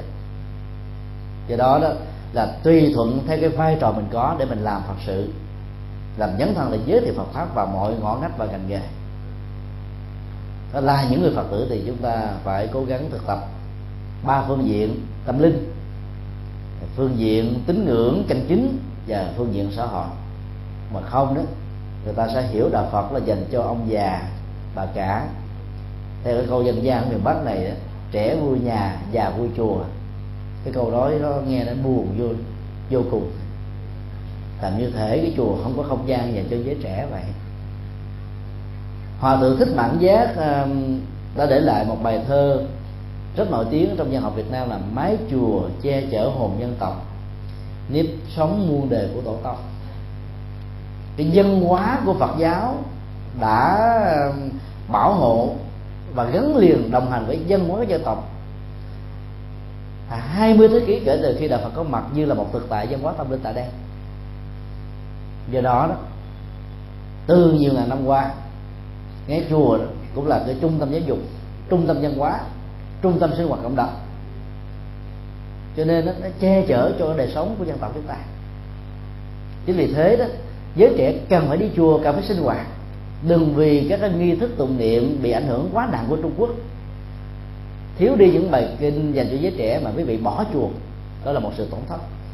Tổ tiên chúng ta vua chúa anh minh trong đời đời trần và địa lý đã từng làm cho đất nước việt nam này hung mạnh đã từng là những người phật tử tướng trần hương đạo thiên tài cũng từng là phật tử. Và nhiều vị dân học lỗi lạc như là nguyễn du và nhiều vị khác cũng từng là những phật tử. Họ chọn lựa mà không có lý do. Vì giá trị xã hội, đạo đức, tâm linh của đạo phật dành cho cuộc đời rất lớn mà các tôn giáo khác không thể bị được. Chúng ta phải làm sao để cho các ý nghĩa này nó được thể hiện rất là mạnh. Thì làm được như thế là chúng ta cúng dường một cách thiết thực đến đại lễ Phật đản Liên Hiệp Quốc năm 2008 tại thủ đô Hà Nội này. Chỉ còn khoảng mười mấy ngày nữa thì đại lễ được diễn ra. Dĩ nhiên đó là cái không gian của trung tâm hội quốc gia chỉ có sức chứa cho ba ngàn người, ba ngàn rưỡi người tại hội trường chính và mấy ngàn người tại bảy hội trường phụ. Rất nhiều, có thể vạn vạn phật tử tại thủ đô muốn tham dự nhưng không có chỗ thì chúng ta cũng nên hướng tâm về từ ngày 14, 15, 16 tháng 5 để cùng uh, tổ chức cái đại lễ đó. Như vậy là chúng ta hãy nên mạnh dạng khuyến khích con em của mình đó, là xin phép nghỉ ngày rằm tháng tư để chúng ta hướng về đời sống tâm linh và hãy tạo thành một phong trào dân sự. Chúng ta xin trước 3 tháng 4 tháng để không gây cái trở ngại cho công việc làm tại một công sở nào đó. Dần già rồi đó thì cái ngày Phật đản này sẽ được quốc gia chúng ta thừa nhận như ngày quốc lễ. Rất nhiều quốc gia trên thế giới, bao gồm các quốc gia hồi giáo, thừa nhận ngày Phật đản là ngày quốc lễ. Cho đến bây giờ Việt Nam vẫn chưa thừa nhận, là một điều đáng tiếc. Điều thứ hai, chúng tôi mong quý Phật tử hưởng ứng bằng cách là treo lồng đèn, cờ Phật giáo, trang hoàng một cách lộng lẫy ở tư gia của mình. Vì bắt đầu từ năm nay trở đi đó chính phủ chúng ta cho phép bằng văn bản ban hành vào ngày 6 tháng 3 là tổng thư ký của ủy ban tổ chức quốc tế đại lễ. Chúng tôi cam kết với vị các văn kiện này đã được công bố rất rộng rãi đã gửi đi cho các uh, uh, ủy ban nhân dân tỉnh thành mặt trận tổ quốc ba tôn giáo vân vân. Do đó quý vị hãy mạnh dạng trưng bày cờ phướng phật giáo treo lồng đèn để ăn mừng tối thiểu là một tuần lễ cho đến nửa tháng. Từ ngày mùng 1 tháng 4 hoặc là tối thiểu là ngày mùng 7 tháng 4 âm lịch cho đến hết ngày rằm tháng 4 âm lịch. Chúng ta nên phát triển thêm một cái văn hóa gửi thiệp ấy. Vào ngày Phật đản chúng ta mua thiệp về chúc tụng lời ăn lành đến với nhau. Và chúng ta ghi như thế này, nhân mùa Phật đản, mùa của hòa bình, an vui và hạnh phúc, kính chúc ai đó?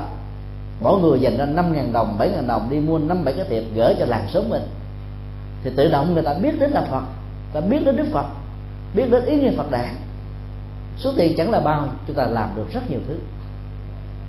Rồi chúng ta là chúc tụng nhau bằng à, các cái dịch vụ tặng quà, tặng nê, hay là nhắn gửi tặng quà qua điện thoại, vân vân. Hàng loạt cách, hay là tặng quà qua các cái thiệp điện tử. Đến với những người chúng ta quen biết, không tốn kém tiền nhiều mà chúng ta làm được rất nhiều việc công ích và cũng đừng bao giờ quên là nhân mùa Phật đản đi làm công tác từ thiện. Cho người già, trẻ mồ côi, những người cơ nhở bất hạnh ở trong các trung tâm cần đến bàn thao tình thương và đối thế của chúng ta và tất cả những thứ đó hướng về hòa bình thế giới, hướng về sự phát triển vững mạnh của dân tộc Việt Nam, hướng về tất cả mọi chúng sinh, nhân dân. Thì làm được như vậy đó thì ý nghĩa của cái ngày Phật đản nó sẽ rất là mạnh nhân mùa Phật đản, Phật lịch 2552 và lần thứ ờ, 2632 kính chúc toàn thể quý sư thầy và tất cả quý Phật tử hành giả một mùa an vui, hạnh phúc và sở nguyện tùy tâm kiếm từ như ý.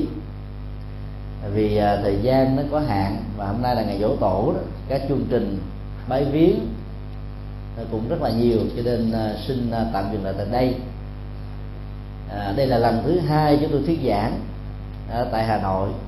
Mặc dù đã có mặt tại đây bốn chục lần hơn để à, tham gia việc tổ chức đại lễ Phật lễ Liên Hợp Quốc. Hy vọng là trong thời gian sau đấy thì à, sẽ có cơ hội nhiều hơn để hầu chuyện với tất cả quý vị. À, kính chúc được an lành và hẹn gặp lại. Nam mô bổn sư thích ca mâu ni phật. Có đại chúng. minh.